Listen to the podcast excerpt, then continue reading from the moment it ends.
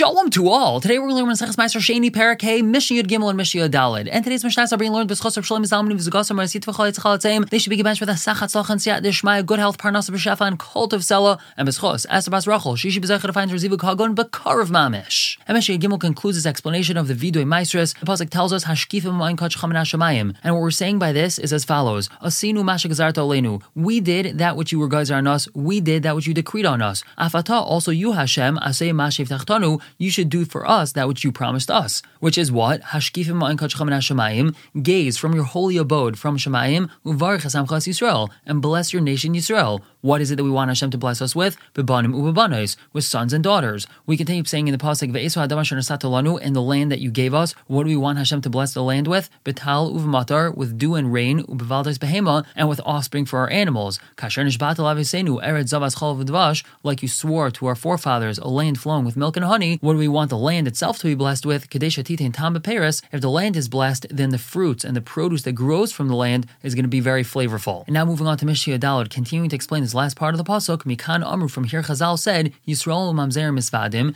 a regular Yisrael and a mamzer, they would say vidoy maestras, avoloy gerim mishucharim, but not a ger or a freed slave who was not Jewish, and then once he was freed, he became Jewish. Why don't they say vidoy maestras? They don't have a portion in the land. Only a yid that's part of one of the twelve shvatim gets a chelik in the land, but a ger or a freed slave doesn't have a chelik in the land, so they can't say so Adam Satolanu in the land that you gave us because they don't have a portion in the land. Now, if Meir Rav Meir adds on and he says, Afla Kehanim Levim. Kehanim and Levim also can't say Vidoy Maestras, Shaloi Natul Chelik Ba'aretz, because they also didn't get a portion of the land. Whereas Rabbi Yossi argues with their mayor and he says, Yesh They have the Ari Migrash. There's a mitzvah in the Torah that once the land is apportioned, there's a section outside of a city that has to be given to the Levim. That's called Migrash of the Arim. A whole section or swath of land outside the city has to be given to the Levim. According to Rabbi that's considered like them receiving a nachla in the land, so Kahanim Levim could say Vidu Maestris. According to Rav Meir, the reason why that's not considered like them receiving a achal in the land is because it wasn't apportioned to them by Hashem. Hashem said that once Klal Yisrael gets their land, they have to give it to the Levium. And therefore, according to Rav Meir, Levium and Kaihanim would not be allowed to say Vidu Maestris. We're going to stop here for the day, pick up with the very last Mishnah in the Masechta. And the first Mishnah, Maseches Chala, for now,